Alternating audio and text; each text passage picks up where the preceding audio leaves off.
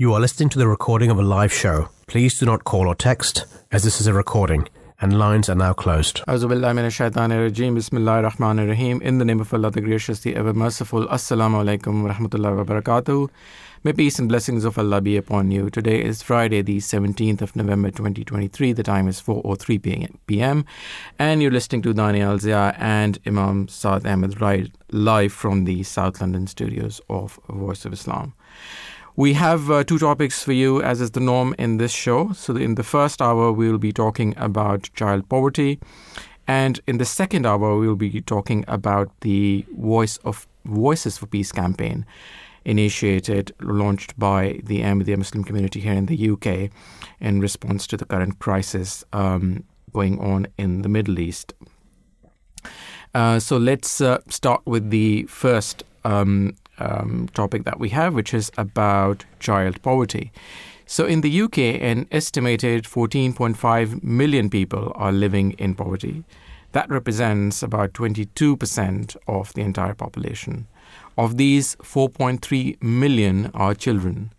According to Joseph Rowntree Foundation, um, their report in 2022, for the last 25 years, children have been the demographically most affected by poverty. Um, a 22, um, 2022 report by the Resolution Foundation also suggests that the poorest quarter of households are set to see their incomes fall by 6%.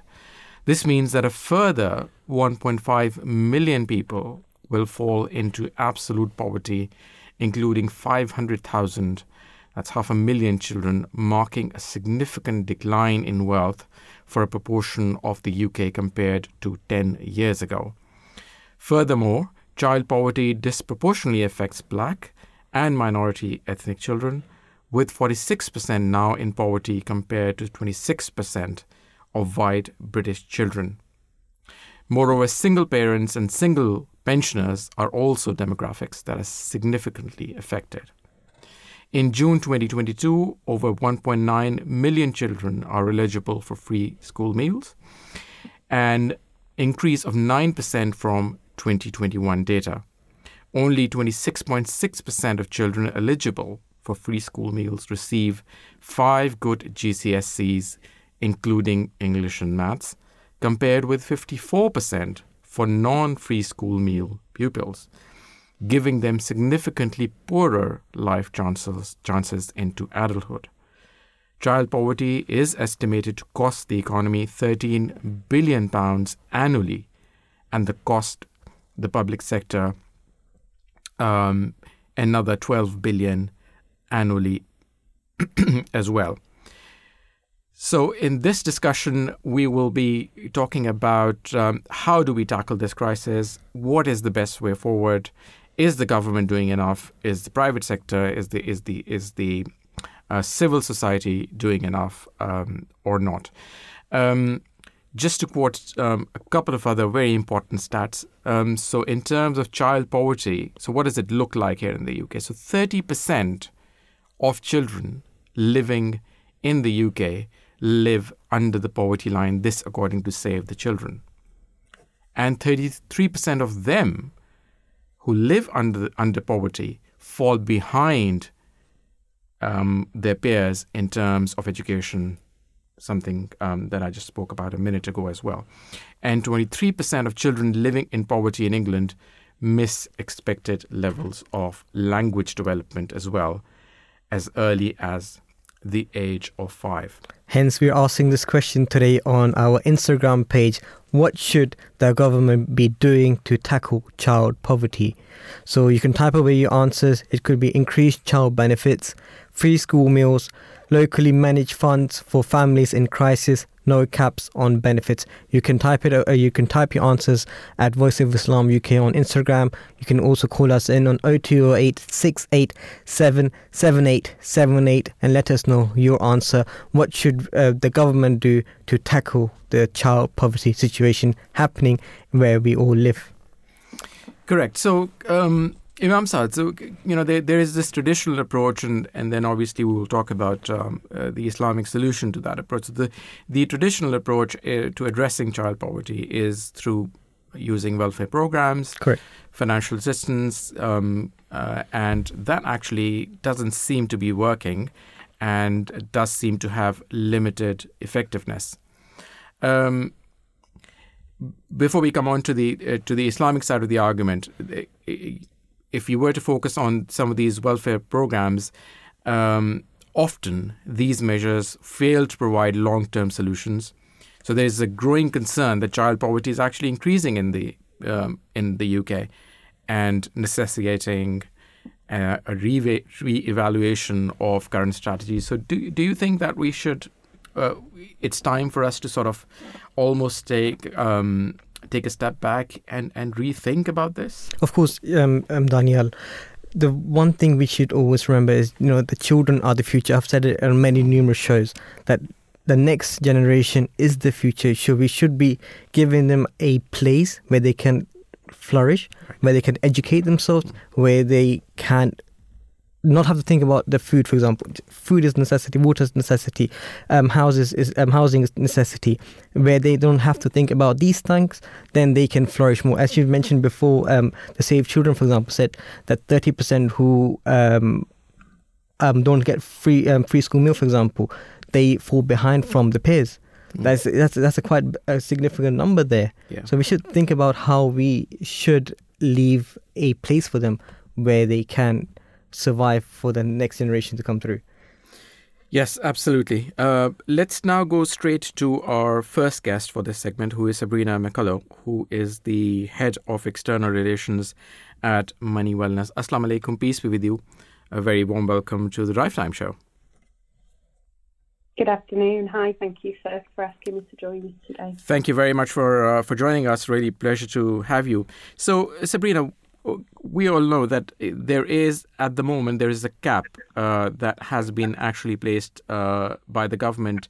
So this was introduced under universal credit in 2013, and it restricts the payment of additional child um, elements to the first two children in a household if the third or subsequent children born after April 2017. Um, your thoughts on um, uh, on whether this is the right thing to do and or, or whether this, there is time now to revisit this strategy? Absolutely, time to revisit this strategy. Um, you're absolutely correct. The support provided through the child tax credit and universal credit has been limited to two children um, since April 2017. So any subsequent children born after that date are not eligible for further support. So clearly that means that families with younger children are going to be hit hardest by this policy. Um, Money Wellness have been seeing a growing rise in families that are unable to afford essentials such as baby formula, which in itself is almost 30% more expensive now than it was two years ago. Um, and child poverty is estimated to cost the UK government about £39 billion a year, which is significantly more than it would cost to reverse this policy. So we've been pushing alongside lots of other organisations to um, have this policy um, ended and have this reversed. Yes. So, um, Sabrina, for example, you just mentioned here thirty-nine billion dollars um, will be um, is is the, the amount of the money the government is lift, um, paying towards this. So, if this cap is lifted, um, what immediate um impact does the department foresee on the reducing of child poverty? So, uh, for, for us, I mean, we all know that poverty at any age can lead to negative impacts, but for children, it can have an acute impact on their physical and mental health and also on their educational outcomes. So, it's very difficult to learn and concentrate when you're perhaps hungry or, mm-hmm. um, you know, you, you're not able to focus. So, in terms of what impact it would have, so we know that one in 10 children are affected by this policy, and scrapping the two child limit could lift a quarter of a million children out of poverty directly, okay. as well as improving the financial circumstances of a million children. So, it, it's not small numbers, it's, it's real big impact. So, uh, for example, you just mentioned here, um, if this ban is lifted, about a quarter of a million uh, children will be lifted out from um, from the poverty line, or one one in ten uh, child are affected by this. Can there not be another as a resolution to this? For example, providing better jobs for the parents. Um, so actually, it's a it's it's a bit of a, a myth that people um, who are receiving these these benefits and this support aren't working. Uh-huh. Um, a huge number of people that, that are receiving um, the benefits that are capped at the moment are actually in work um, and often have multiple jobs. So it isn't necessarily, um, you know, an issue that can be resolved by going back into work. It really is something that we need the government to step in and make a change on. Okay. Right. So, so you, the point that you're making is that uh, it's it's really about the cost of living crisis, then.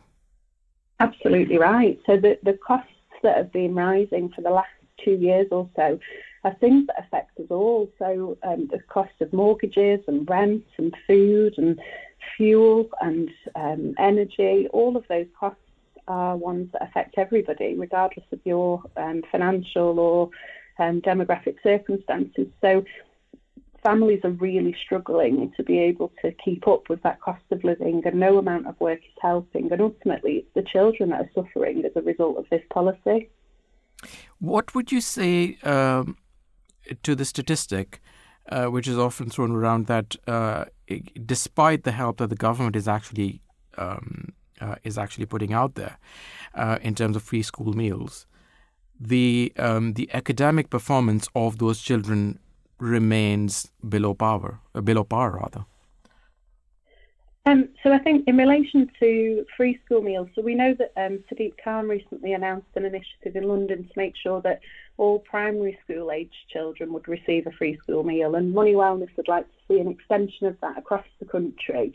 So I think currently only children from households with an income of below, I think it's about seven thousand five hundred or seven thousand four hundred pound a year, are eligible, and that threshold hasn't increased since 2018, despite all of these rising costs that we've discussed. So I think ensuring that as a minimum children have got access to a hot meal at school, it would ease the burden on already struggling families and also ensure that we provide children with the best opportunity to learn. You know, as I say, how, how can we expect them to concentrate and to learn and really grasp what they're, they're there to achieve if they're focused on how hungry they are? Sabrina, we're about to enter uh, the election year. Do you see that uh, as part of the manifesto of any of the major parties to increase this funding? Um, we'd certainly like to see the removal of the um, two child cap in both party uh, manifestos, all party manifestos, but um, unfortunately at the moment it isn't, which is why we are encouraging people to engage um, with their MPs to call for a change to um, the policy and to make clear that that would be an important part of what they were considering when thinking about voting. Right. For those who um, actually do fall under the poverty line, are there any other support programs which are available which um, which people don't use in general? Yeah, absolutely. So, I mean, in terms of children specifically, um, the two-child limit rule it only applies to the child element, so it doesn't apply to help with things like childcare costs or passported benefits. Um, so any additional support you might receive for disabled children or child benefits, for example, are available for any child that you're responsible for. Um, and if you're more than 10 weeks pregnant or if you've got a child under four, you might be entitled to get help um, on the uh, Healthy Start scheme, which is help to provide um, healthy food and milk and things.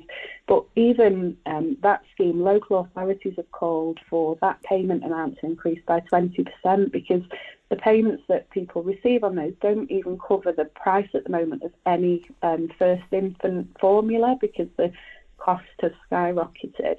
Um, but uh, I mean, Money Wellness can support people by completing benefits assessments to ensure that um, you're receiving everything that you're entitled to and support people to build a budget as well that helps you to make the most of the money that you do receive. So support is available and it's really important that, that people are aware and that they can go and seek that if they need it. Yes. So, um, Sabrina, apart from the two child cap, for example, are there any more specific policies, um, areas in the department focusing on um, reducing this um, extreme poverty? for children?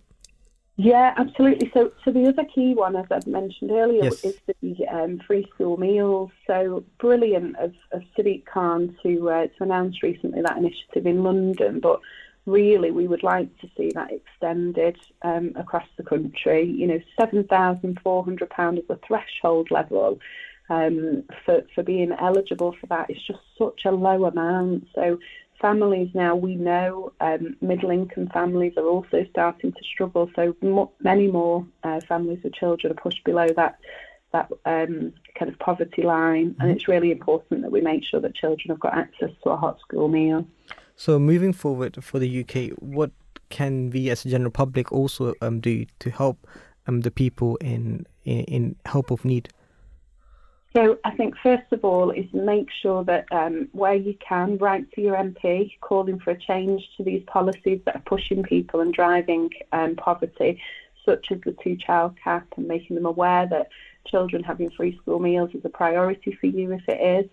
Um, I think the second thing is, you know, the need for advice and support is growing across the UK. The increased bills are affecting us all, and making sure that there's no shame in asking for help. If if have open conversations about money and let people know that there is support available. So, um, as I say, Money Wellness can check um, that people are receiving all the benefits they're entitled to. We can support to create a budget, provide advice on debts, and recommend, um, you know, best next steps and things. But um, and there's lots of information available as well on the uh, website at moneywellness.com. So it's it's help is out there, and I think it's really important that we all start to talk about what those um, support measures are that we need and, and try and support each other as a community.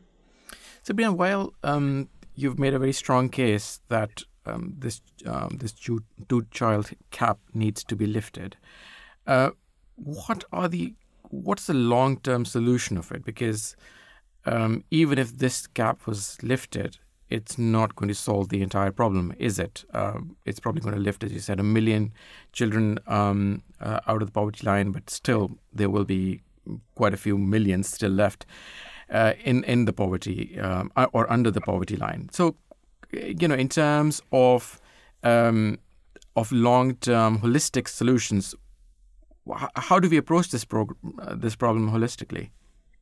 Yeah, I mean, there's lots of different ideas and options in terms of what, what can be done. One of them um, that is being discussed more and more recently is a universal basic income, which is a social uh, welfare proposal in which everybody is um, receives kind of a minimum form of income in order to um, provide for uh, their families, and it's based on metrics that are um, that are real life metrics. So things like um, the cost of food, the cost of bills and energy and rent and mortgage and things like that. So rather than um, payment amounts just being uprated and, and um, lifted each year, they're actually lifted on a on a scale that is relative to what the costs are, which I think is really important.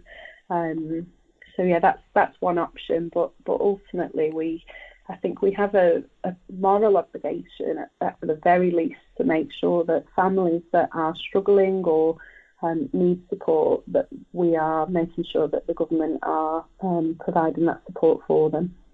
Are there uh, particular um, demographics that are affected more, uh, uh, or particular areas in the in the UK which are um, which are more deeply affected by this than others?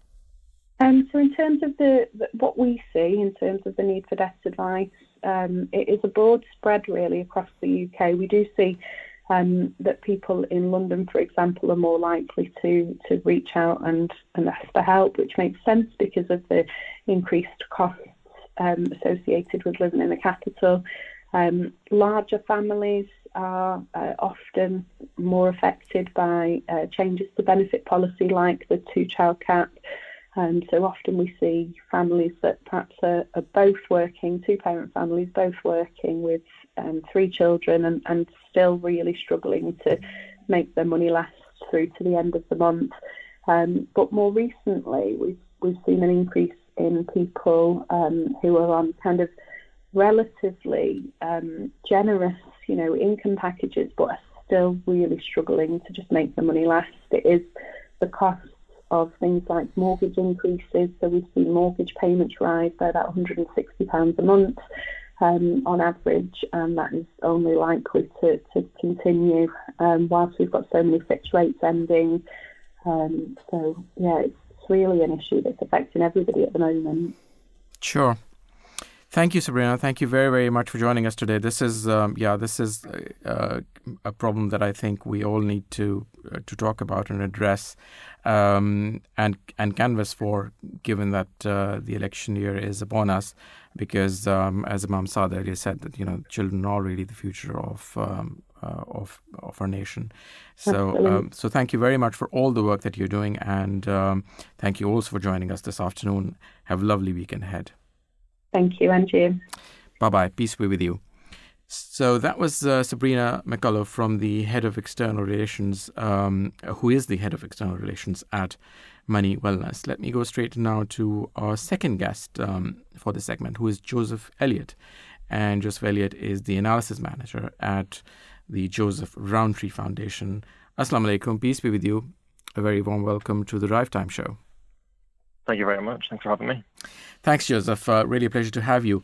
Yeah, so your department um, recently um, issued a report uh, and some key findings around the topic that we're talking about, which is child poverty. Uh, can you just take us through the maybe the headlines or the uh, the important stats? I did read out some at the sure. beginning of the show, but uh, um, what would you really like to highlight in terms of your findings? Yes, so this is one of the um, the flagship reports we publish as an organisation. Um, for the last six years or so, we've been tracking levels of destitution across the country, and our most recent report has found a very large rise in the number of people who've experienced destitution. So around 3.8 million people, including 1 million children. That's around like one in 20 people in the country, or you know, about three and a half thousand primary schools worth of children have experienced destitution at some point over the last 12 months. And by destitution, the word, you know, almost sounds a bit Victorian, but it really is, you know, the most extreme form of hardship that a person can experience. Um, going without adequate food or being able to keep your home warm and um, being able to replace clothes or, or keep the lights on in your house. So we've seen a real, um, real stark, shocking rise in the rate of, of destitution, particularly um, among children the number of children in destitution has tripled um, since 2017. So, um, a, a, really alarming trend that we're seeing in our country. So, what can you give us some numbers? So, when you say tripled, they've gone from what to what level? Uh, gone from a third of a million to a million. So, um, yeah, one million children uh, currently in the UK um, are experiencing have experienced destitution over the course of the last year. Right. But, and yeah. and how do you define destitution? You mentioned you know lack of heating, but is there economic measure that you use? Yeah, so we have quite a technical definition. We call it quite a robust methodology that I won't go get into it and the, the technical details necessarily, but essentially it's a survey of destitution services across the UK. Um, but really, it, it is a question of people whose basic physical needs are not being met, um, whether that is being able to adequately feed themselves, adequately, adequately heat their home, or afford hygiene products or lighting. Um, or, you know, in the very worst cases, the worst case scenario would be people who are rough sleeping um, and do not have a home at all, uh, do not have any shelter whatsoever. Um, so that's essentially what we mean by destitution. And how many adults would fall within that definition? It, would be 2.8 million adults, 3.8 million people in total in, in the country. And 1 million so, children. Yeah, yeah. So it's not it's not necessarily all of those things. Obviously, like most people who are in destitution mm. will have a you know a fixed abode, if you like. They will have a, a house. Um, so a, small minority will be people who are rough sleeping or experiencing homelessness or living in temporary accommodation. Um, but many of them will be people who will be experiencing things like being unable to put food on the table, relying on charity services or food banks for for their food, or um, sometimes you know relying on warm banks to to go and um, find some heat when their their home is chilly in the winter. Um, so yeah, it's a, a trend that's escalating, and we really need government to step step up and take some action to, to address this problem. And is there a, uh, a north south divide in terms of where we find these people more, or is it sort of equally distributed throughout the UK? Oh, no, there definitely are geographic trends. I mean, we, we know that, like, you know, London is an incredibly wealthy city and incomes are often higher in London, but the rate of destitution is actually highest in London itself. And oh. we do see the rate of poverty as well as high in London. but then beyond London, we see high rates of destitution in the northeast and northwest of England, um, particularly in areas you might describe as you know post-industrial, so where the you know the, lots of jobs previously would have been in manufacturing and and, and industry, um, and in coastal towns as well. So places that would have had you know thriving um, tourist economies, for example, but um, since then those areas are, are, are, more deprived and experience a much higher rate of destitution. Um, but there are also other trends too. So we see ethnic minority families, particularly Bangladeshi and Pakistani households in the UK, um, and families from um, Black British and, and Black African, Black Caribbean families in the UK are much more likely to be experiencing destitution too. So there are kind of um, certain groups of people within society who are much more exposed and much more at risk. And is that because of uh, lack of education in these communities? Is that uh, because of uh, maybe other cultural factors? What does your research suggest? Oh, I wouldn't. I wouldn't say cultural factors. There are. There are. I think you've probably described them more as like structural racism um, within mm. within systems. Um, so structural disadvantage that is built in. You know, often these communities will live in you know cities and, and more expensive areas. Often the employment outcomes aren't as good. So disproportionately higher unemployment rates um, among certain um, ethnic minority women in particular, um, as well as trends in uh, the the rates of pay that they receive. So I, I, just saw a statistic recently that said, for example, one in ten Bangladeshi and um, so one in, one in five Bangladeshi and one in ten Pakistani workers in the UK were paid below the minimum wage compared to three in a hundred workers overall. So you have these sort of like structural drivers. Um, um, inequalities in employment outcomes, um, also they're more likely to be working in insecure work. These are all factors that um, combine to to increase the risk of the, the precarity of, of people's lives um, and the risk of experiencing poverty and destitution. So, Joseph, as you mentioned before, um, since 2017, uh, it has um, the child destitution, um, destitution has um, tri- um, tripled, and we reached about one million. So, can you um, help us understand mm what magnitude of this issue is and what impact um, it or the effects it is it's having on the children. Yeah, I mean, I, I heard um, your, your previous um, guest was absolutely spot on describing the sort of long-term impacts it has on children's life chances and opportunities. Obviously, in the moment, it has a huge impact on the physical and mental health of the child and the educational um, development, and that then sort of reverberate through their life, through their lifetime. I mean, to take the most extreme, it you know shortens people's life expectancies. People in the most deprived areas have shorter life expectancies than those in um, the least deprived areas, mm-hmm. um, and their employment opportunities, um, their employment outcomes are tend to be worse as well. Um, so as well as you know the sort of immediate impact on children who are you know going to school hungry or maybe feeling stigma and shame with you know clothes that are you know, in need of replacing because they're too small or, or worn out. Um, those sort of immediate psychological impacts um, are stark. The long-term impacts as well, both on the children themselves, but also on our society more like broadly. The shame it brings um, for people experiencing that, and it, it, really does kind of shame us as a society that so many people are experiencing this level of hardship. So just just you just mentioned, for example, um, the clothing issue, the food issue, the hunger issue. So what can we as um, the public do then, for example, to help these children because they are the future of our um of, of, a great country. So what can we do for them?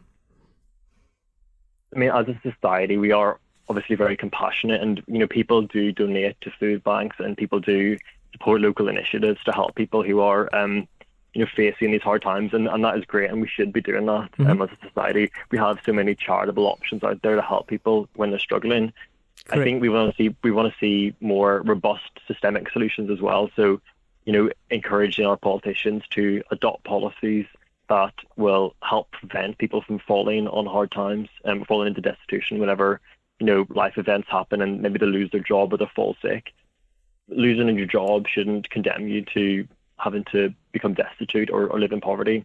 The system should provide, and the system should be robust enough to ensure that um, it, it's there whenever you need it. So having an adequate social security system is ultimately the the key the key solution, and um, that we need government to adopt.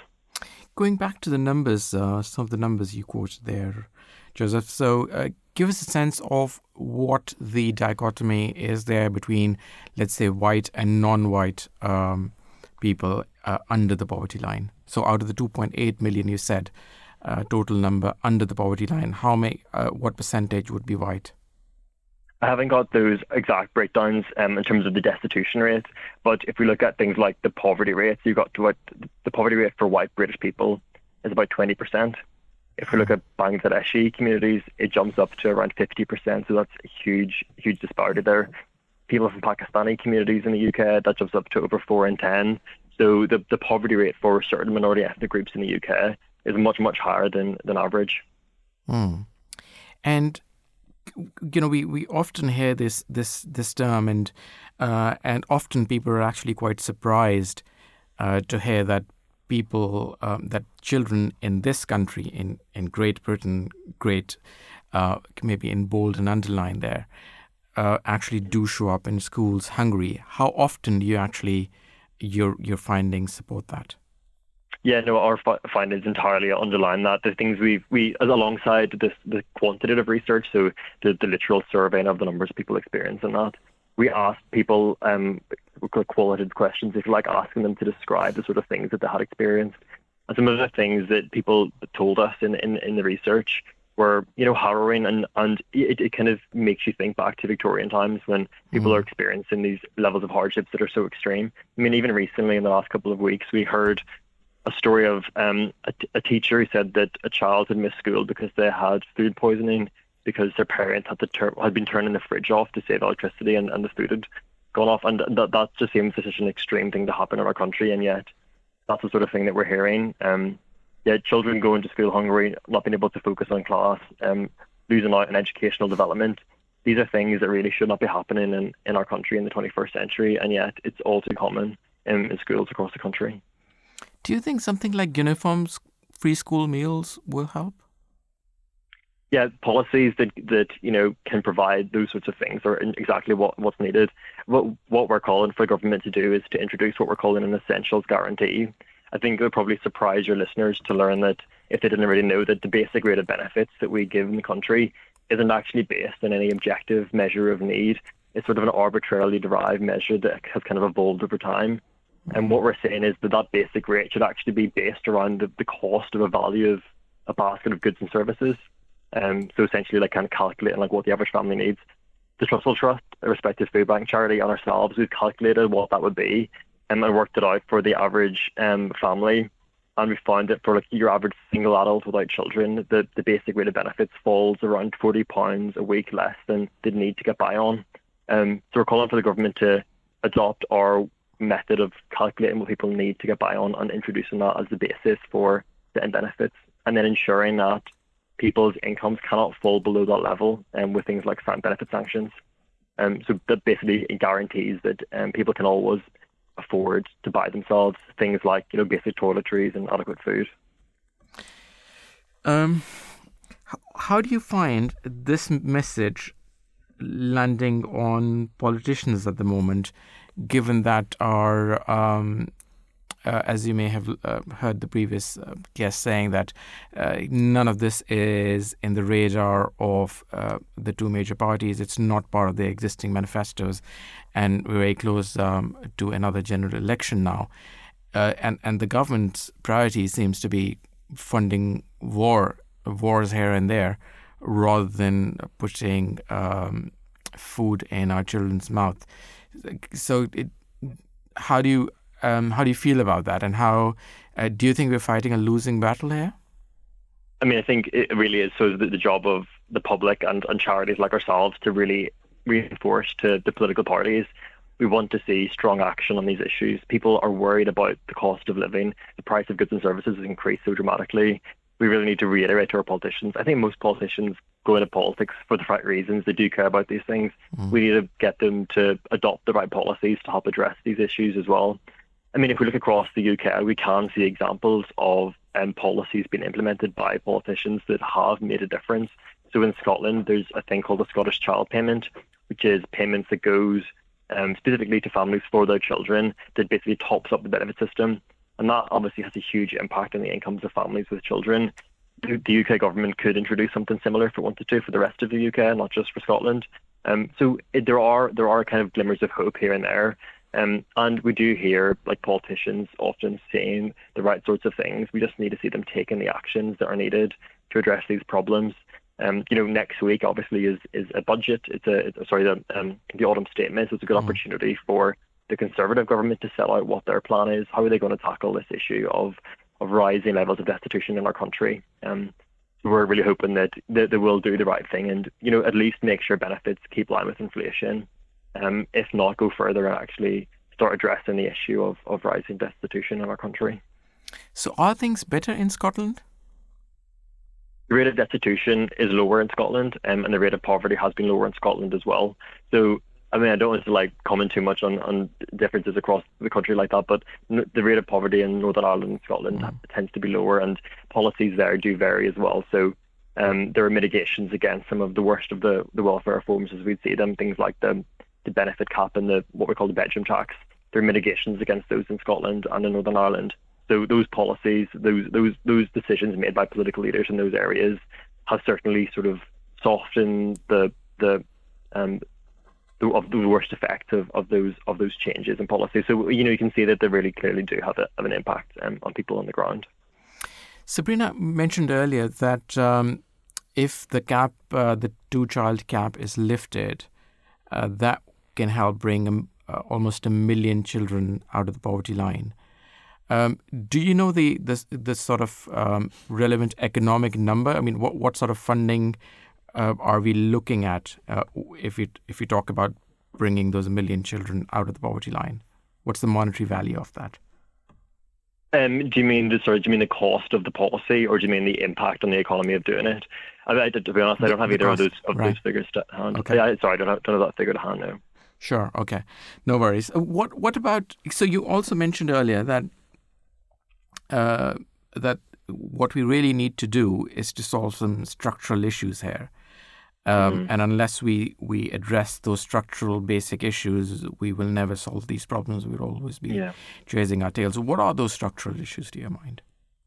I mean, I guess uh, I'll point to issues in the housing market, in the employment market, and in the benefit system as like the sort of the key three big key areas, if you like within housing, you know, people face really high housing costs. They face insecurity of tenure. Their their the, the risk of eviction is high, and and the, the, what they're paying towards rent is too high. Tackling issues in the housing market is is, is definitely part of the solution. Building more social homes for social rent, um, so that are lower cost. And increasing the rights of renters with the Renters Reform Bill, which is actually currently working its way through Parliament. Those two things would um, make a huge difference to people's lives in terms of employment, you know, improving job quality, ensuring that people are being paid the minimum wage. There are too many, there are plenty of people out there who are being paid less than the minimum wage. Um, so better regulations in work and making sure that um, people's contracts are, are secure and they're not facing precarity of, um, you know, exploitative employers and, and, and poor quality work. And then in the benefit system, it is really just about making sure the social safety net is robust and people aren't falling through whether that is because of policies like the benefit cap or freezes in benefits or the two-child limit or, whatever whatever policy you want to point to that has kind of undermined the value of our benefit system. The benefit system is currently the least generous it's been for 40 years, um, and those are political choices that have been made that have diminished its value. And we can, if we want to, um, improve that. Um, so those are kind of the, the I guess those those are the three big things they point to would be changes in um, in benefits in, in employment law um, and the quality of work and in the housing market as well. Joseph, thank you so very much for joining us. It was uh, such a pleasure to speak to you. Thank you for making us all wiser. Uh, thank you also for all the excellent work that you're doing. Uh, really appreciate your uh, joining the show today. Thanks for having me. Thank you very much. Have a lovely weekend and peace be with you. So that was Joseph Elliott, who is the analysis manager at Joseph Rowntree Foundation uh, talking to us about uh, the report that they've recently released, uh, as well as uh, all the steps that need to be taken to uh, to address this this very important critical issue, which is which is child poverty, and um, which obviously is related to um, to poverty in general. But uh, you know, this is this is heartbreaking stuff. Some of this, Imam Saad. I mean, if you if you think about this, you know, uh, pupils showing up at schools uh, hungry. Yes. That I mean, we used to think that that's something that uh, is for Africa, not for Great Britain. I mean, this is this is really startling, isn't it? Hence, that's why we're talking about it today, um, Danayal. You know, that's why I asked um, Sabrina, for example, that question: What should we, as a general public, do Hmm. to help them them out? And the good answer she gave was, um, we should write letters, um, getting this issue raised up with our MPs, Campaign local with with, them, with a campaign, get Mm. them realize yes, our own children in our own backyard, they are starving because, eh, as mentioned earlier, they are the future of our great nation. Mm. So if we're not looking after them, Mm. how can we develop even further from from where we are at this moment, the, the developed um, country we are at this moment? How can we um, progress further if Mm. that's not happening? As even mentioned by Joseph, that the physical and the mental capa- uh, um, capacity um, gets affected due to hungerness and due to lack of um, the facilities needed for them to develop. So these are the things which we as a nation should think about, and especially our government needs to think about. Yes, these are the um, pressing issues in our own backyard before we go somewhere else. Let's uh, let's resolve them first, and then from there we can go on further. Sure, absolutely. We've got about uh, 15 minutes or so left for the show, um, and I want to turn to you now to talk about the the the Islamic side of things. what is the the concept of a welfare state in Islam? I mean, there, there are two or three things that Joseph mentioned at the end. So he mentioned that housing support is is very very important. Yes, Um, the sup- work. uh, oh, yeah, exactly. Employment, uh, but before that, you know, the the security to um, uh, to ensure food security or the you know the state ensuring that no citizen actually sleeps hungry. So food, shelter. Um, uh, those are the basics. So, w- what does Islam say, and what does uh, what's the Islamic concept of a welfare state? Of course, um, there's a system, for example, called zakat, which is called charity, and within that is where the wealthy pays um 2.5 percent. I'm not going into more detail due to time shortage. Sure. Um, that's on the money which is saved up over there and not been touched at all. Just just for the context. So if it. so, if I had savings of uh, let's say uh, you know whatever hundred thousand, yes, and um, uh, and I don't use that, those funds, and they're just lying, uh, Yes. you know, idly, in, Idly. A, in a in a bank account correct. for a whole year, then two point five percent Of of that. that would be deducted, Deducted. Uh, as zakat in an Islamic state, In Isla- Islamic and, State. and then given Instead out to, paying, people, to it's, poor. it's basically tax. It's an Islamic version of tax, for Yeah. example, right? Yeah. In, in simple terms, and from that, they will um, calculate okay what is needed where, and Mm. from there, the gov- that's that's the that's the thing. Then the government, the body at that time, Right. will decide okay, X amount will go here. Okay, this, this we have food coming in now. This will go to this area. That's more needed here. Okay, we have wheat now. We have rice now. We have this money. Okay, left and right, and that will be distributed amongst um the poor. So these are the um, very simple th- things. And also in the Holy Quran, it is mentioned: take alms out of the wealth, so that thou mayest cleanse them and purify them thereby. So it is uh, the responsibility. If Allah the Mighty has given me, let's say, X amount of money, right?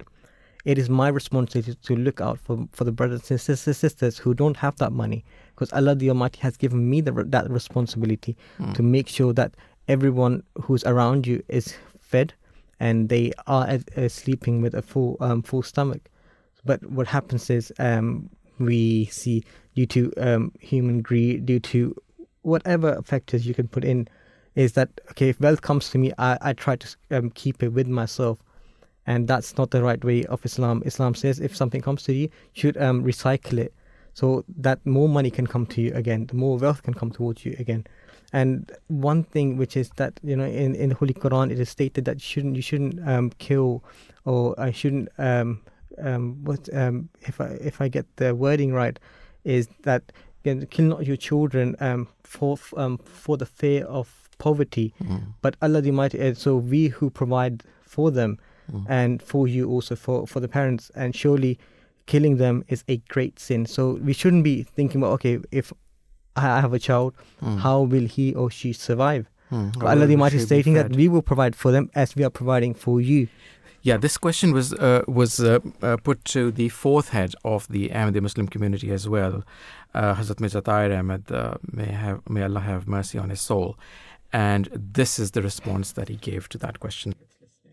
Let's listen in. That's not because of more children being born. That's because of other factors, economic factors, racial factors, political factors, you know, factors of man's corruption as, it, as a whole. So many things are responsible. Geographical factors, mm-hmm. but not the factor of uh, human population by itself. Because droughts and famines and human population have had a constant relationship with each other since times immemorial. And when the human population was very little, even then very severe droughts and very severe famines were suffered by mankind. And uh, still they are faced, I mean the same problems are faced and uh, handled by human beings as they were used to be in the olden days. Let us say we have a hypothetical situation, say in middle of Africa somewhere, where a Muslim say, you know, knows that how the situation is on famine and something like that, and decides not to have more children because of the situation he's in. Wherever this question will be raised with reference to the shortage of food, the Holy Quran would prevent such family, family planning on the basis that it is a reflection on God. The fact is that the a few months ago when the Nigerian television representative came, came to ask a few questions, this issue was also partially raised. And I counted the factors which were responsible for the shortage of food in Nigeria. That was human corruption, not uh, the increased number of, of children they were giving birth to. The fact is, when the corrupt people send their wealth out through illegal means and back doors, what would be left for the country would be short, less than the country's requirements, mostly. And uh, th- there is a limit when everything is smuggled out, then whether you are left with less population or more population, you still face the problems. And there are so many other factors. I mean, this is not just a simple pop- population question. What would happen to the poor countries now if they start family planning and the rich countries do not? This should be the logical corollary from this, if you accept it in principle. That would be that First of all, the, the rich countries are already dominating the world. And because of having improved their health and uh, mm, improved their chances of survival and achieved greater longevity, they are already much, much better off. And population wise, also, there is a possibility of an explosion there. If the poor country, on the other hand, are advised, stop producing children. That is your answer. What would be the result? Such people would ultimately be made extinct. Now, this is not just a theoretical threat. In Australia, this is exactly what happened. They made uh, these aborigines to go into family plannings and created conditions where they could not reproduce as fast as the whites did there. The result is that already extinction, extinction is threatening them and uh, threatening them so fast that in fact a majority of their olden tribes who spoke about 600 different languages already no more mainly about six or uh, six main languages or about 20 some dialects are left of the 600 languages once spoken. And now the government is reversing the policy and trying to save them like the animals are saved from extinction. Just to keep them as historic, you know, facts of, of the olden times. And what about the red Indian population in America? What is the problem there? Is it a mm, food shortage problem or what? So apply these factors to the realities of modern days, and then you'll come to the conclusion that the Holy Quran is right and they are wrong. It is the human corruption and the wrong attitudes of the powerful people which are creating all these problems, and the selfish attitudes of the rich people. So that was uh, Hazrat Mirza Tahir Ahmed, the fourth head of the Ahmadiyya Muslim community and the fourth successor to the promised Messiah, talking about this this issue uh, of um, uh, whether or not killing of children um, is allowed in Islam, and uh, I think that debate can extend to uh, to abortion as well. Um, in within Islam, within Islamic teaching, if the parents think that they won't be able to to feed their children, and that's obviously not allowed, uh, as he um, as he clearly explained there. Um, it is mentioned in the um, in the Holy Quran um, also mentioned, I should say, in chapter 2, verse 2 and 6. They ask thee what they shall spend. Say, whatever of good and abundant wealth you spend should be for your parents and near relatives and orphans, and the needy and the wayfarer. And whatever good you do surely Allah knows it perfectly well.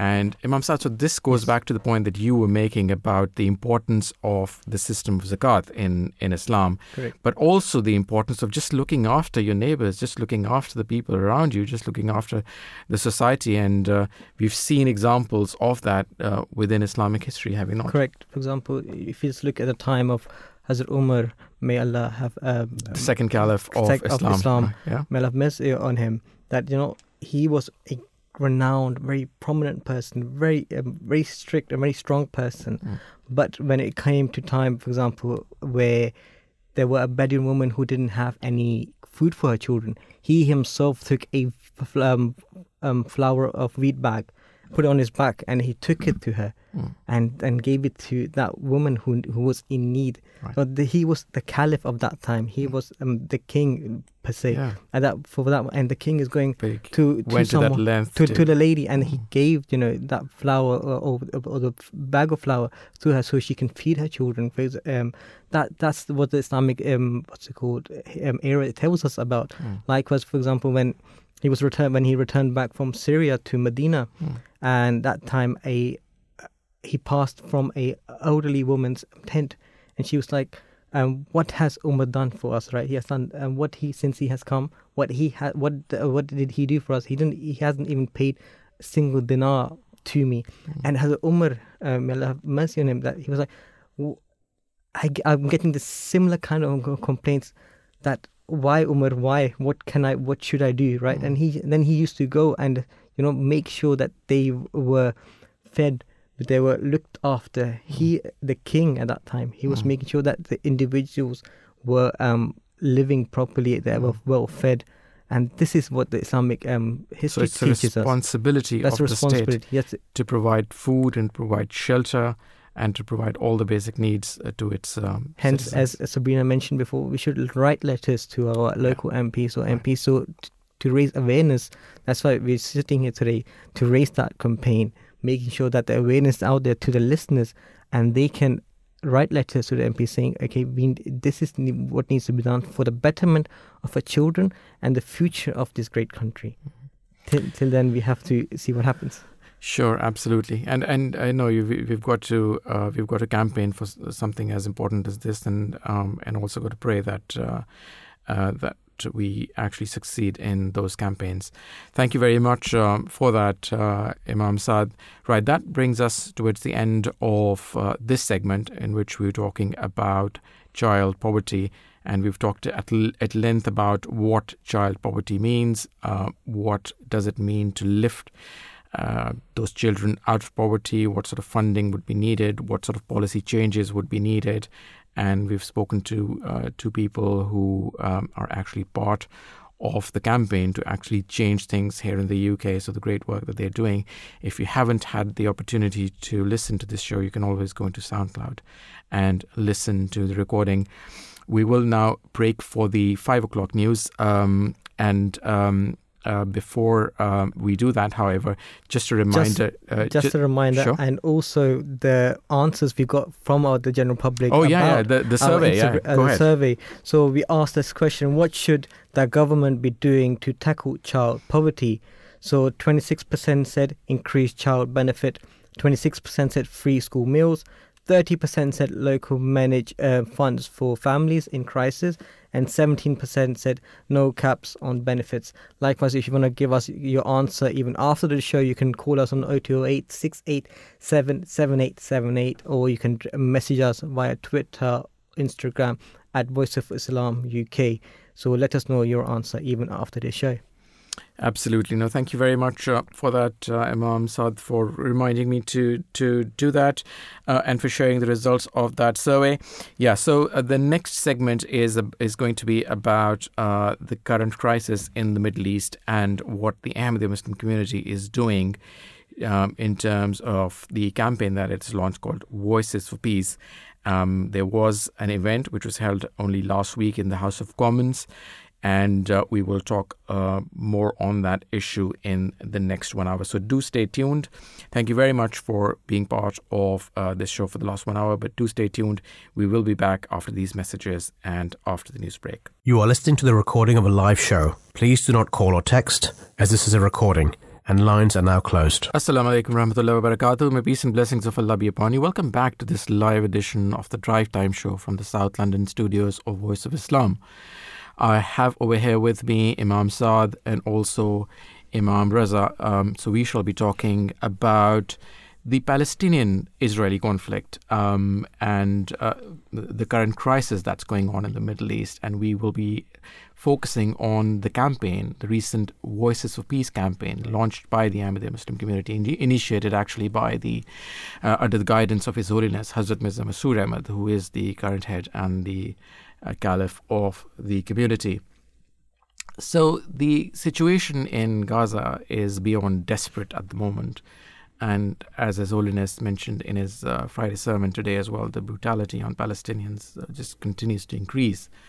Um, I was listening in yesterday to Francesca Albanese, um, who is uh, the United Nations Special Rapporteur on the occupied Palestinian territories, and she referred to what's going on there as genocide. Um, and, and, and she's the um, uh, the responsible person of the United Nations uh, there, no less. Um, Israel Palestine conflict, as we all know, is a deep rooted conflict. At the heart of the conflict is uh, the, this competition this, uh, of land between Jews and Arabs. Um, and that has led to many wars and crises uh, over the last 70, 75 years or so. Imam Raza, your um, firstly, your thoughts on uh, what His Holiness um, uh, mentioned in the Friday sermon today, as well as your thoughts on this um, campaign, Voices of Peace, initiated by the community. I think this is something that echoes whatever, uh, what, what everyone in society, the majority in society uh, of the people are saying here in the British society as well as around the world.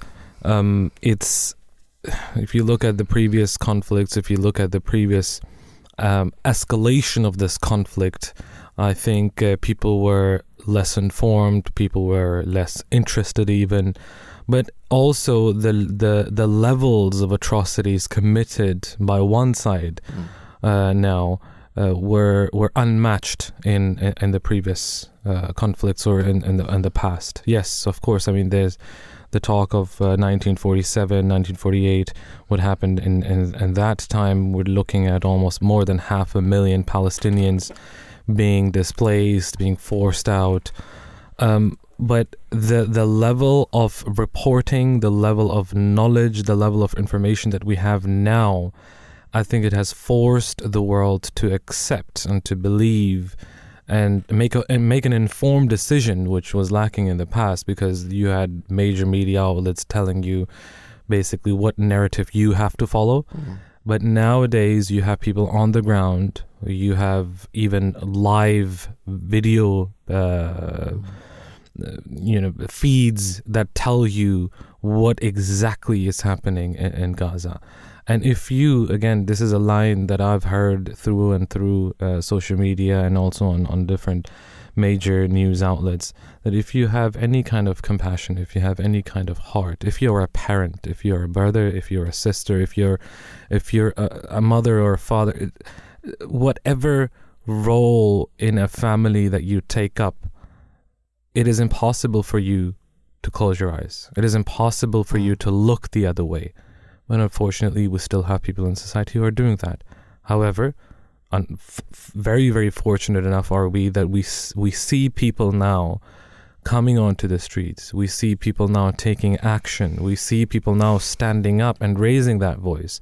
And for us, I believe it started what six weeks ago, five weeks ago the first week when His Holiness Hazrat Mirza Masroor Ahmad, the current Caliph of the Ahmadiyya Muslim community and the fifth successor to the promised Messiah, on whom be peace, when he, in his Friday sermon, which is so crucial, so vital for the global community of, of Ahmadis, millions and millions of people across the globe, when he spoke about this.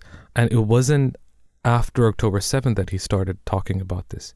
This has been ongoing for the past two decades. He's been speaking about justice, the need for absolute justice.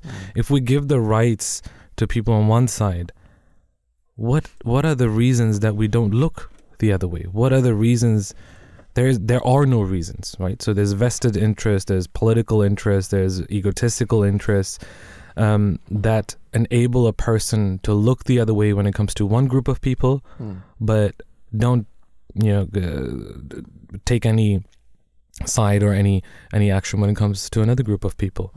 And you're absolutely right. You have now not just pundits and, and individuals calling that this is against international law, that this is uh, genocide, that this is uh, ethnic cleansing.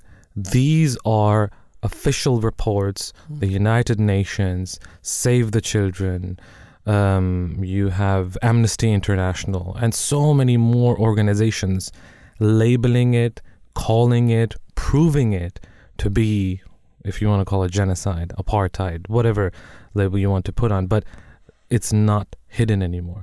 So when His Holiness on the 13th of October he stated that whatever injustice and cruelty Hamas committed, the response to that that or war should have been restricted to Hamas. However, the indiscriminate response of the Israeli government is extremely dangerous, and it seems that this conflict will not end here. This is on the 13th of October, almost a month ago. Yeah. In fact, it cannot even be imagined how many innocent women, children, elderly, and civilians will lose their lives. The Israeli government has suggested it will. Dis- has died. died uh, so we're we're looking at 15 th- th- at that point Mm. was it it was like 2 3000 maybe but we're looking at 15000 plus and then he continued to say that the Israeli government has suggested it will destroy Gaza and to this end they have carried out severe and overwhelming bombardment they have turned the city to dust now the most recent development is that the Israeli government is telling a million or so people to leave northern Gaza immediately and the pictures are heartbreaking Mm. heartbreaking beyond heartbreaking. beyond actually. heartbreaking. So Yeah. it's it's there is no other option. If you call yourself a human being, if you call yourself a, a member of any religion, any faith, if you believe in a higher being, then you have no if you other call yourself option. a human being, Yeah, I'd yeah, say. yeah, I mean, exactly. That's I mean, humanity. your, your humanity demands that. There's one very important point that I want to make today, which is uh, about what the uh, the media in general, the Western media in particular, actually has been missing. And that point is about Israel's right to self-defense. Now, again, I'd go back to Francesca Albanese, the UN Special Rapporteur, and, and she said that as per international law, and I quote, Israel does not have the right to self defense. Why? Because Israel is an occupier.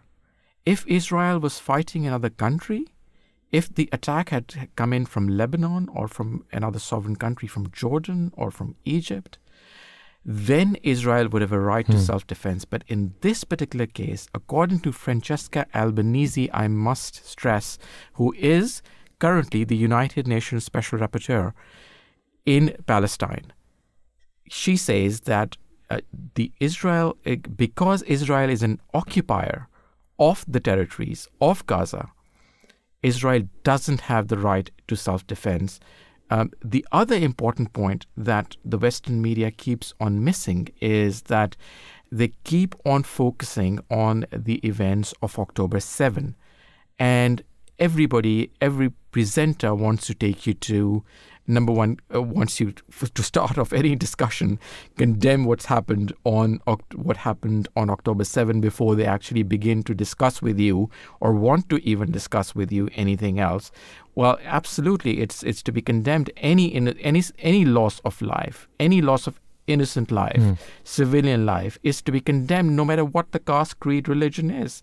So, uh, yes, a Jewish child is uh, loss of a Jewish child is as important as that of a Palestinian child, but the point that we're missing and the Western media keeps on missing is that what happened on October the 7th is the proximate cause. That's not the actual cause. The actual cause is the occupation, which has been going on for 70 years and has led to many brutal um, attacks uh, by the Israeli authorities and and what we see, Hamas didn't exist more than 20 years ago. There was no Hamas. Um, uh, there is no Hamas, I should say, in the West Bank, Mm. and yet from October the 7th, 160 Palestinians have died as a result of aggression by by Israeli settlers there. What what has has brought about the death of those 160 160 civilians? Yeah. There is no Hamas in uh, in Western media. Why are we not talking in, in in the West Bank? Why are we not talking about that? And why do we keep harping on the proximate cause, which is what happened on October 7th, without looking at the real cause, which is the occupation? Hamas is fighting the occupation, and one thing obviously leads to another, and and violence breeds violence. Israel expelled 750,000 Palestinians many of them now cramped into um, uh, into Gaza, and um, a, a- and that particular violent policy, as I said, violence breeds violence, and unfortunately, that has um, uh, led to one event after the other, and unfortunately, we, we we arrive at where we are today. But I think that it's very important to understand what the actual cause is.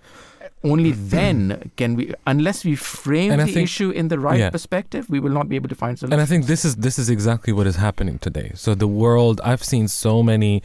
Again, uh, No, if I, I'm- if I can, sorry, if I can interrupt, I think Sure. what is happening today, Imam Raza, is that this whole conflict, especially if you listen to the Western media, has been reduced to sound bites. yes, yes, of course. That's what's happened. But but what I'm coming at is from the other side that people are now aware of of the history of this conflict, whereas people before did not. Well, uh, uh, I'm, I'm, I'm not as much as they are, thanks to social media. Yes, exactly. So maybe they did not care. Again, this is this is uh, my way of thinking, or they were not interested. Whatever the reasons were, but now because it is gone beyond any kind of um, threshold, it has crossed all thresholds. Hmm. People are making those those those decisions. They're looking into the history of things, and you've seen on social media, you've seen on on on written, on on film, on what whatever platform you want to look at, where people are coming out and saying that I did not know about this. I was not aware of this. I had this opinion before, but now that I've looked into it, I've researched into it very extensively, very thoroughly, and I see what is happening. I, I, I was forced. I had no other option but to change my mind. Well, any normal human being, I think, would behave in that in that manner because how could you support? How could you how could you see a hospital being bombed Yeah. and uh, and, and not feel that way? You know, literally, babies gasping for breath because there is no fuel to uh, to to to start their incubators. So on uh, the the topic that we are talking about on the fifteenth of November, uh, the Ahmadiyya Muslim Youth Association here in the UK, Majlis Khuddam Ahmadiyya, they conducted a Voices for Peace event at the House of Commons. Um, so you had journalists, you had media representatives that were invited to the event where Hussam Zomlot, who's the ambassador to the United Kingdom for Palestine, and other politicians were talking about the plight of Palestinians and the immediate need for peace in the world. Um, so this, as I said, was was initiated, was started by the Khuddam Ahmadiyya, the youth organization of the Ahmadiyya Muslim community, and you had many guests talking about the need for peace and the, the, the immediate needs, need for a ceasefire. So throughout the show, we're going to be playing some of those interviews, some of those clips, um, and the speeches and the addresses of those guests who were in attendance. And I think we're going to start off with the ambassador himself, Mr. Hussam Zomlot. I think at the moment he's no um, stranger to anyone who has been following this conflict. He's been appearing on pretty much every major minor media outlet that you can think of and he has been uh, advocating every march pretty much he he has attended so we're going to listen to what he had to say at this P- uh, P- voices for peace event held at the UK parliament on this 15th of november So I repeat my thanks for organizing this very timely and urgent meeting, and it could not be more timely and more urgent. As I walked in, I saw the thousands of British people just outside this hall cross community from all colors, all backgrounds, shouting, ceasefire now. This brings the best in our humanity. And we are here only an hour and a half before that vote in this very building by UK MPs to call for a ceasefire. I just want to start by saying this. You all know what happened over the last weeks. That Israel feels able to raid a hospital, as they did last night and this morning, the Gaza main hospital, to kill, to shell a hospital. But Israel feels able to bombard entire neighborhoods, families. That out of the 11,000 people Israel killed in the last weeks, 70% are women and children. That Israel feels able to bombard churches, mosques, universities, schools, UN shelters. You know, they have killed more, more than a hundred, a hundred UN aid workers. Israel is not only violating our very basic international rules, Israel is literally bombing the United Nations. That Israel feels okay and able to starve 2.3 million people, cutting food, water, electricity, medical supplies. That ever Israel feels able to target medical staff or journalists. More than 50 journalists were killed since the beginning of this assault. This is a defining moment. And it is no longer about a political failure. This is not just a political failure anymore. This is a moral failure. This is a failure of every government that has aided and gave cover and a green light and a carte blanche for this to happen. The world is watching. And the people of the world are speaking, as we are hearing right now. This is a test and a failure of our international system, order that we have built together as a community of nations after the horrors of the Second World War. This is a dent to our humanity. Every one of us. And therefore, number one, we are watching, and the world is watching this house tonight and every other political house. Anybody who fails to call for an immediate ceasefire fails our humanity, fails our values, fails the very purpose of, of why we have democratic institutions like this house. And I very much hope that the pressure that is being built here by the power of the people, the British people, and how inspired I am as a Palestinian ambassador to see the massive, massive support for Palestine. 76% of the British people said that they want ceasefire now. That was already two weeks ago. Now maybe it will be much, much higher. When you see one of the biggest demonstrations in the history of this country going out in support of Palestine and in a call for ceasefire, then you know you are on the right side of history. And you know the British people are also on the right side of history. So ceasefire is crucial because what we are demanding is ceasefire to stop the atrocities, the carnage, the mass murder, the mass destruction. And for many, many lawyers, and I see some of them here today, and we have an army of lawyers, they have started describing this as genocide. How else would you explain the target, targeting of bakeries, for instance? Why are you targeting bakeries? Because you want to drive the people out or they starve to death. So anybody who fails to call for a ceasefire is enabling genocide against the Palestinian people. Number two, we need really to begin to imagine the amount of help our people in Gaza and all over Palestine will need. Israel has destroyed one quarter of Gaza already, and they are ongoing. With a focus on our infrastructure, almost all Gaza universities have been bombarded. Almost all of them. The medical situation you all have followed, our medical sector has collapsed completely. I'll be leaving here to another big, massive fundraising by Muslim Aid and other organizations. And I tell you, we see the huge, huge goodwill to help. So humanitarian corridors are immensely needed now.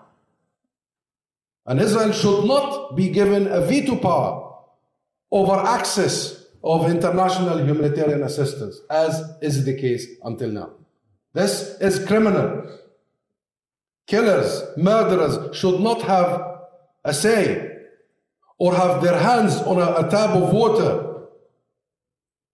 Lawyers will tell you this is part of the criminality. Number three, we should ensure, absolutely ensure, 100% ensure that this does never happen again. We shall never, nor should you, or anyone on this earth, allow for the murder of children as such. For this live show of savagery and barbarism. Never again. And I, as a Palestinian, will spend the rest of my life for this particular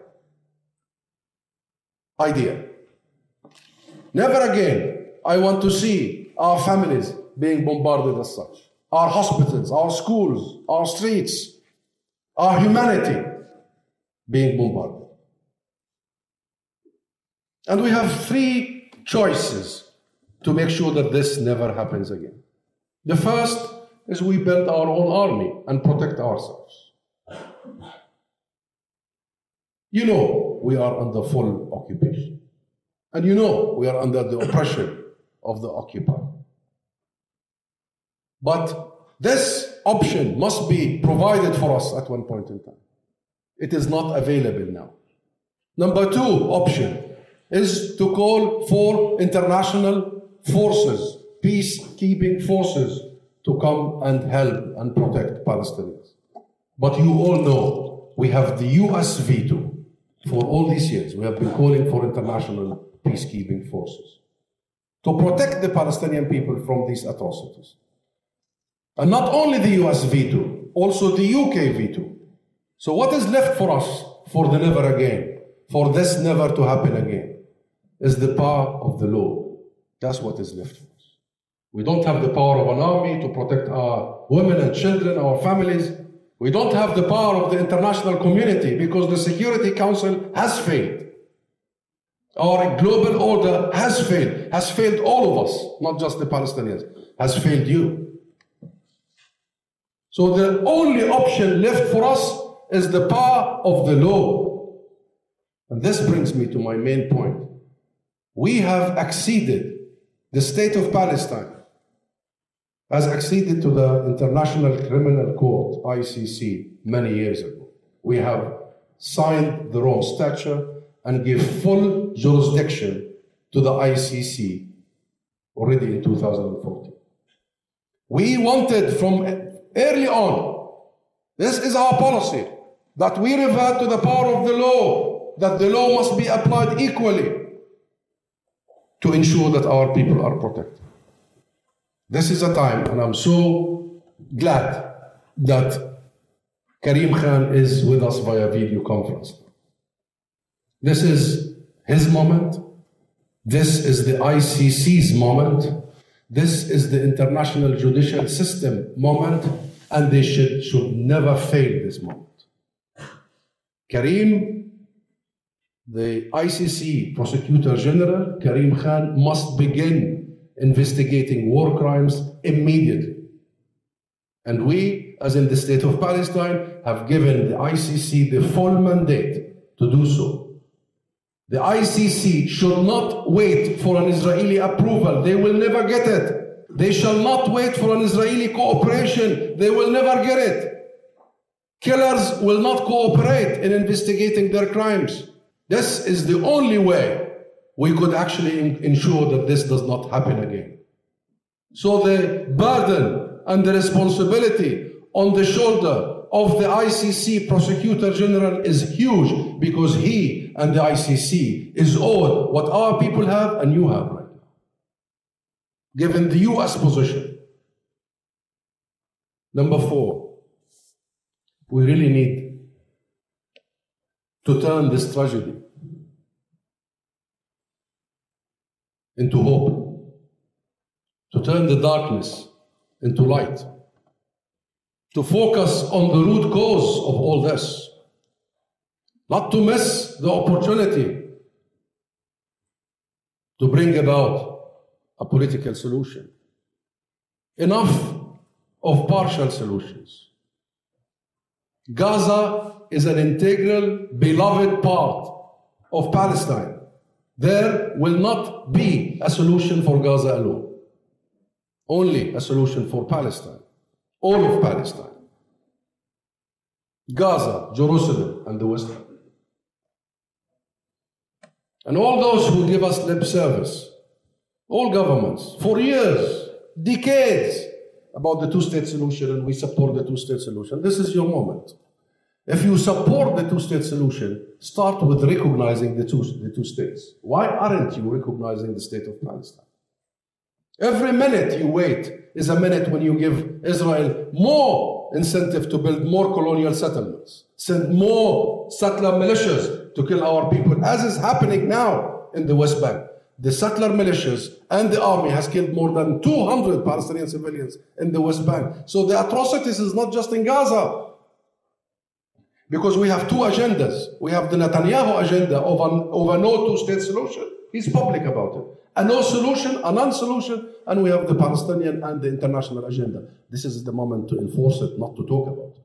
That requires recognizing the state of Palestine. This house, this very house, voted in 2014 overwhelmingly to recognize the state of Palestine. And I'm sorry, this is not a charity. This house is the representation of the political will of the British people. And I'll finalize here why countries like the UK, governments like the UK, block us from going to the ICC or the ICJ, the International Court of Justice. This is about time that everybody encourage us to use the peaceful legal means to protect our people and bring about accountability. And why some countries like the US block us from becoming a full member state in the UN? Why? If you believe in the two states, why are you doing this? This is the moment when the international community need to get it, its acts clear, stop all these confusing, uh, unclear policy, and take all of us. This conflict cannot be resolved only by the two parties. There are no two parties in this. There is only one party. This whole two two sidism doesn't exist. There is one party.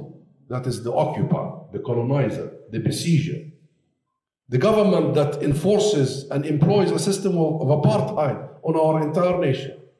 So we need to stop this and we need to take international action that will establish an international momentum, that will build a peace conference, that will deliver the peace that all of us and the entire world and the international consensus is behind for all these years. This is not a moment for half hearted words and statements. This is a moment for action. Thank you. That was Hussam Zamla, the ambassador, the Palestinian ambassador to the United Kingdom. Dent to our humanity. The world is watching. The fails to humanity. And the call for a ceasefire was some of the things that he was talking about. And he mentioned Karim Khan, the chief prosecutor of the ICC. We also, I mean, as, as he said, he was also in attendance via video link. We're also going to play um, some of the words that he said at this event.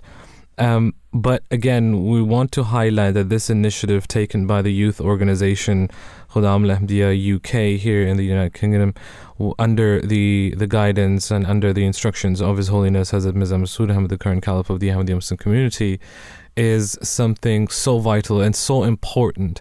Um, because at the end of the day, this is about human life. It doesn't matter what side you belong to, it doesn't matter what nationality you belong to, what passport you hold. We are talking about innocent people, innocent women, innocent men, innocent elderly, innocent children. And you've heard the numbers again, if you want to believe it or not, where what the source is. Is it the Gaza Health Authority, which supposedly um, is not trustworthy because it is controlled by Hamas? Forget about that the numbers, I'll tell you this, and this is something that His Holiness has said as well, the numbers will rise. The numbers that are given to us are confirmed, but how many thousands of thousands of people are lying under the rubble, dead under the rubble, we don't know yet. Dogs eating their corpses. And we, we may even never find out because what's going to happen after that, only God knows. so, this is a time for everyone to come together if you um, have an opinion on this, by all means, do give us a call on 0208 You can also tweet to us at Voice of Islam UK, as well as on Instagram. But I think um, we cannot be silent. We cannot stay silent on this. Everybody has a role to play. Now, Hussam Zomlot mentioned this that there are the big players, you're talking about the different countries involved in this, you're talking about the injustice that one country is allowed to be a full member, but another country is not. One country has a veto power, but the majority of other countries don't. So the role of the United Nations, the role of the international community to come back to the things that were agreed upon, even in the Houses of Parliament in uh, 2014, as he, as he mentioned. So if if if that is what people wanted, if that is what our politicians, our leaders in this country have voted for, then it's time to implement that and not just speak and speak and speak and just t- waste that time. We, two, three weeks ago, we said time is running out, time is running out. Well, we didn't really do much, did we? The the international community for that matter. And in that regard, I think we also want to briefly mention the role of the Muslim community, the role of the Muslim majority countries, the the failed role of the Muslim majority countries. I, I remember I went to, I think two years ago when in 2000, uh, was it maybe 20 or 21, there was a huge protest here in, in, in London as well. Again, uh, a pro Palestinian uh, march. So me and another one from from the Voice of Islam team, we went out, we spoke to people, we got their impressions.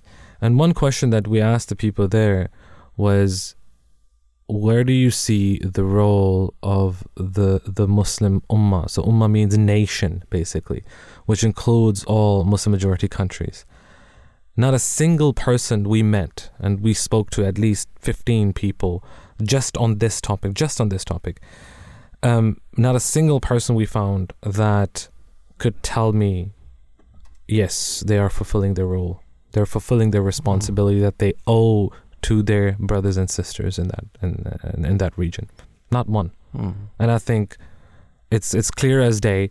The first two three weeks you had these last minute conferences, you had these big summits, you had these mm. security summits and peace summits, achieving and nothing. achieving nothing and nothing at all, which is again something that His Holiness has been highlighting in his Friday sermons, has been highlighting in the the the speeches and and the, the different uh, uh, talks that he's been given over the past two decades. Mm. Again, this is nothing new, but again.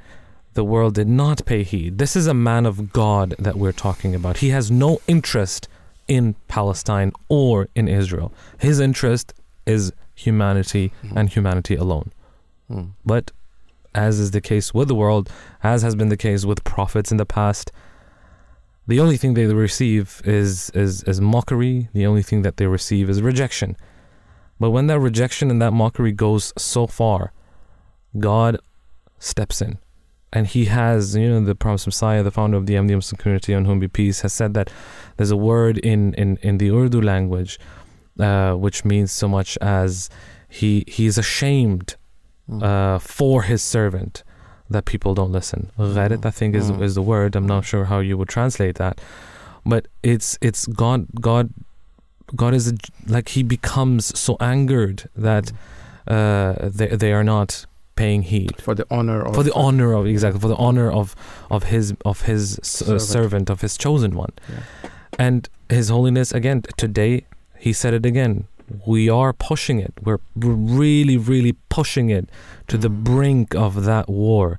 and how that war will play out, what will happen in that war is something that we cannot even imagine. if I just um, just if I just mention Sure. a few words which His Holiness Hazrat Mirza Please. Masroor Ahmad, the worldwide um, head of the Ahmadiyya Muslim community, just a couple of words regarding the Muslim Ummah. Hmm. He stated this, you know, the situation is such that I have been informed that those going to Umrah, Umrah is a pilgrimage Yes, Muslims yes, the perform, minor pilgrimage. yeah. and being told not to discuss the Palestine-Israel conflict. Yeah. This directive, um, this directive comes from the government issuing the visa. Mm. If it if this is true, it reflects extremely cowardice Hmm. on the part of the Muslim government. Yeah. Nevertheless, one should uh, um, duly observe the sanctity of Umrah, and um, during it, such matters are not to be discussed, but prayers for the oppressed Palestinians must be offered, and those going to Umrah should remember to do so. The voices of Muslim governments are very weak nowadays. Mm. Occasionally, they do raise their voices, but stronger voices are being made by some non-Muslim people, Hmm. um, um, politicians and governments. So, and, and at the end, he said, "May Allah um, grant courage and wisdom to the Mm. Muslims." You know, this this is the other very very disappointing thing um, that we've we've talked about, or we keep on talking about the role of Western media. But what about the role, or or the lack of any role, Hmm. uh, of the Muslim governments playing in this? They they can do so much. They have the power. They have the money. They can. There, uh, there is so much that, but unfortunately, they're just nowhere to be seen. They can't even get together and agree on sanctions on Israel. Forget about anything else. what what strikes me the most when I watch some of those videos that are coming out of Gaza, of those people who have lost not just one or two family members. We're talking about whole families just being eradicated from from the register, Yeah. and those who are. Well, you could say fortunate or unfortunate enough to, to survive. Hmm. The words uh, always echo in my head whenever I, I see those videos whenever i hear hear them saying that. And they address they address the muslim leaders directly hmm. saying that you have failed us. You have failed us. The blood of these innocent children is on your hands because you knew better. God has given you the last final book. Hmm. God has given you the best and the, the most noble of all prophets, who left you a legacy of what to do in which situation at every single junction in life. But you chose to disregard that. So that blood is in your hands. Yes, absolutely, and it is uh, very, very painful, unfortunately. Um, uh, let's now go back to the event that we were talking about, uh, the event at the House of Commons uh, last week, which was held under the auspices of the Muslim Youth Association, and uh, we've we've uh, played the uh, the address of uh, Mr. Hussam Zomlot, who is the Palestinian ambassador here. Let's now play uh, the address uh, also given by Mr. Karim A. Khan, who is the prosecutor at the International Criminal Court. Let's listen in. This is a perilous moment that the world is facing. Around the world, we see human suffering. We see an absence of peace and a burgeoning amount of conflict, heartbreak, and devastation. When one casts one's eyes to the Bangladesh Myanmar border and looks at the plight of the Rohingya, and then turns to the left and sees what's happening in Ukraine, when one looks and sees the rising tide of extremism in the Sahel, the events in Mali, the rapes that are taking place in the DRC, and of course, the devastation, the stunning, heart wrenching pictures that have been coming out of Israel and Palestine, the West Bank and Gaza, one wonders where has peace gone? As prosecutor of the International Criminal Court, I comply with the law. Our mandate is to try to ensure within the jurisdiction of the court that the law is on the front lines. The law is not reserved for lawyers in ivory towers, and the ICC cannot be a jurisprudence factory. But with all the emotion that is out there, my message is this the ICC is actively investigating situations around the world, including the Palestine situation. We also have jurisdiction, I've stated quite publicly, in relation to the events of the 7th of uh, October in Israel, if they're committed by the nationals of state parties, Palestinians, or any other state party for that matter. And we have to ensure these basic minimums, these are not highfalutin ideals, these are not aspirations that should fill us with joy. It is an indictment on us that in 2023, as we send rovers to Mars, as we are doing phenomenal work with vaccines like the COVID vaccine and medical science, that we have a court that is dealing with medieval crimes, genocide, the intent to destroy a group in whole or in part, war crimes or crimes against humanity, including the crimes of persecution. And yet, unfortunately, we need the court more than ever because there is this proclivity that the rule of law is seen as an optional extra. There's this tendency to view international law as an a la carte menu that we pick and choose from it when we like it, when it serves a strategic purpose. But we ignore it, we wantonly close our eyes or turn away from it when it represents an impediment to a short term political goal or a medium term national interest. The realization surely is now, as we see major conflicts around the world increasing, not diminishing, that a more principled approach is needed to apply the law more consistently, even if it comes at a short term national cost. Because if we don't, in my very sincere view, the idea that our children, God willing, will cure the mistakes of this generation or past generations could be a fatal assumption. Because when one talks about a nuclear armed world, the idea that things can't get worse is one that must be understood, must be contemplated. So this is a time for action. It's not a time for hot air. It's a time for people to feel the shelter of the law, which requires partnerships. The demand is too big to leave to any one state, any one institution. Justice is too important to leave to the prosecutor of the ICC. It's too important to leave to the judges of the ICC injustice in terms of this solidarity, this movement of principle, fairness, representing that every human life matters equally, there can be no bystanders.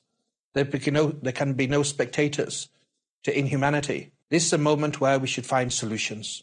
I have said very publicly that we are investigating the taking of hostages and the allegations of terrible killings and heartbreak in Israel on the 7th of October.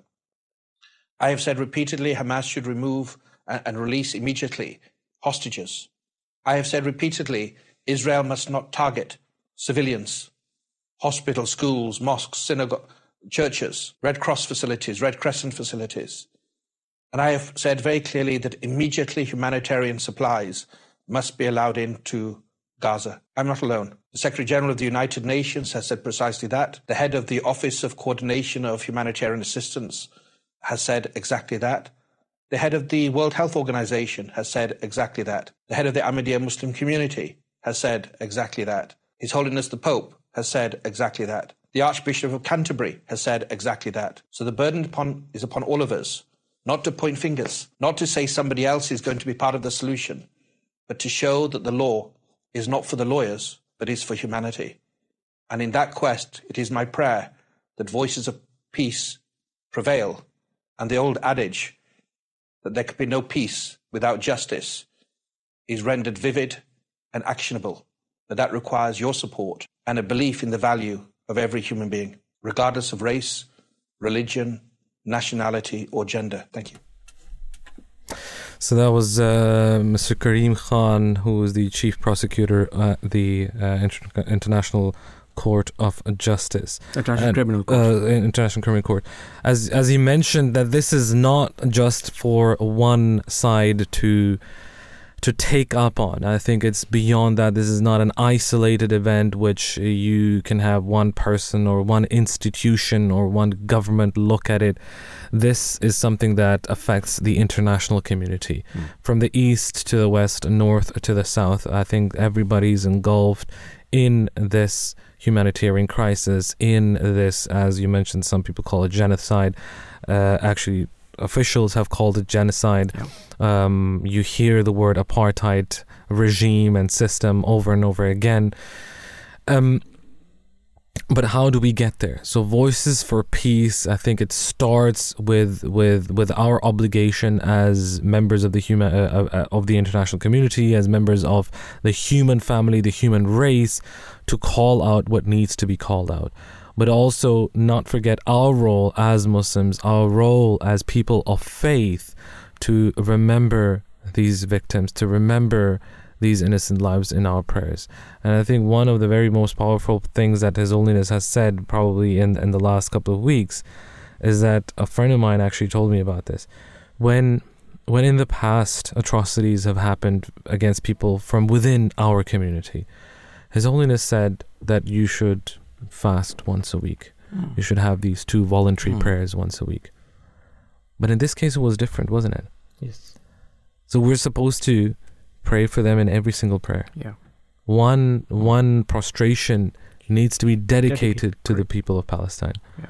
uh, or or you know for innocent uh, victims of this conflict, and that tells you about the the the, the scale of things, about the the necessity and the importance, and also at the same time about the kind of atrocities that are being committed. That forget about everything. We need to turn to God Almighty. We He's the only one. And the people of Palestine, the people of Gaza, have shown it to the world with their example, with their patience, with their prayer, with their belief in God Almighty. They have actively converted people to Islam. They have actively converted people, atheists. I've seen videos of atheists who have gone, bought a copy of the Quran, and started reading it Mm. based on what the reaction of the people in Gaza that they saw. Mm. How powerful is that? Yeah, yeah, absolutely. So e- essentially, uh, you know, their lives um, uh, will will never go in vain. No, Uh, their no doubt. sacrifice will, I mean, His Holiness labeled them martyrs, right? Yeah. These martyrs, and we know from the Holy Quran, God Almighty states that if you think of these people to be dead, think again, they're not dead, they're alive. In the sight of God Almighty, they are alive, they're not dead. Yeah, absolutely. And uh, you know, ab- why? How could we not pray? How could any uh, any person with any shred of humanity actually not pray for these poor poor Palestinian women, poor Palestinian children Yeah. who are dying day in day out for no fault of theirs? You know, just think about. Uh, know, my daughter has not been well over the past one week. She's she's nine years old and she just had a flu, uh, and um, and it worries us uh, to bits. Yeah. Uh, and I cannot even begin to imagine the pain the parents who are, who have had to bury their their their young ones, their children, their babies, uh, their newborns, uh, um, who who actually had nothing to do with this conflict, who. Um, who are, who who don't know what Hamas is, you know, a, a, a, you know, a baby, Yeah.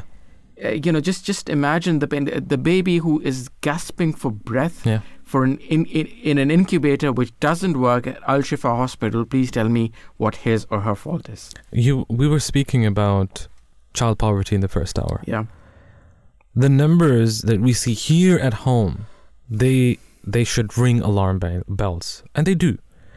And while listening to the stats and the figures, we felt the pain that a child has to go to school without breakfast. yeah, How horrible is that? That we live in the sixth largest industrial nation, where our children Yeah. was at four, uh, 22 million people altogether. Four million of them go hungry yeah, and 4 million children go hungry. How horrible is that? But again, I'm I'm making no comparison whatsoever, but there's always a silver line. There's always a, a, a positive in everything. They have a roof over their head. They have clothing. There's no comparison. There is no comparison, no doubt. But if if Yeah. that makes you concerned, Absolutely. Yeah, then multiply that Hmm. by a million even, yeah, or yeah. even more. Uh, yeah, exactly. If that makes you something, if that makes uh, makes this a topic of a cause for you, Yes. if that makes something, if that makes something, uh, if that allows you or, or requires you to raise your voice, then just imagine the the plight of these poor people in Palestine at the moment, who are unfortunately being reduced again by the Western media, and I'd say the Eastern media, uh, and even the Muslim world, I'd say, uh, into sound bites. Unfortunately, that's all they're being reduced to. They're just being reduced to a statistic. 15,000 people died. Tomorrow it'll be 16,000. Two days ago it was 12,000. You know, uh, 5,000 children. It just it doesn't mean anything to us Hmm. anymore. And and and what? Uh, all in response to 1,200 people killed, both civilians, by the way, and um, uh, and and members of IDF combined. Yeah. 1,200 people died, not not just all civilians. And this is always this this this debate and this discussion about proportionality. I I think it's a it's a silly discussion. If you as as a professional journalist, if you as someone who has the voice to make a change, to cause a change in the opinion of people, if you're talking, if you're hung up on that, then there's some something seriously seriously wrong with your moral compass uh, yes, maybe in the first couple of days we could have had that discussion, but after six weeks, are you seriously telling me that you can, with a straight face, ask that question? Hmm, I wonder what a proportionate response could be. Yeah, I mean, It's ridiculous. Yeah, and, and we've we've seen, uh, you know, we saw it, and we we see this plot, uh, you know, the story playing again and again. We were told. Uh, these lies about weapons of mass destruction in Iraq, nothing was found. We were told about these tunnels. You, you see something similar coming up, isn't it? Exactly, there's a theme. So uh, you know these these tunnels, which were supposed to be under uh, under Shifa Hospital, uh, lo and behold, we haven't found any yet. People who've I was listening to an interview yesterday of a doctor who spent 16 years Yeah. in that hospital. He said that I've been sleeping in that hospital and I have not found any activity of anybody even remotely related to Hamas. And then, you know, there, there was this video shown of uh, some words written in Arabic, and uh, the representative IDF said, "Well, l- listen, th- you know, this. Look at this. These are all words. These are all names of different people who've uh, been uh, part of this attack." And what it turned out, it turned out that they were actually days of the week in Arabic. and this is this is what something uh, I think people are not realizing. In I, I was also listening to a f- phone call conversation uh, of one of these American politicians, who very interestingly said it's not about right and left anymore. Yeah. So this divide in our society is not about if you stand on the right, if you stand on the left, which which political stre- spectrum you stand on No. this is this is a divide between young and old, between different generations, Yeah. And to tackle that is a whole different ballgame. Yeah. It, it, it is much more complex because what legacy are you leaving behind for the generation that is going to take over this world? Are they going to hmm. be on your side and complete the narrative that you started, which cannot possibly happen because we have a lot more exposure. We have a lot more information at the at the tip of our fingers. I know ex- if I want to find out what is happening in Gaza right now, I can do that. Yeah.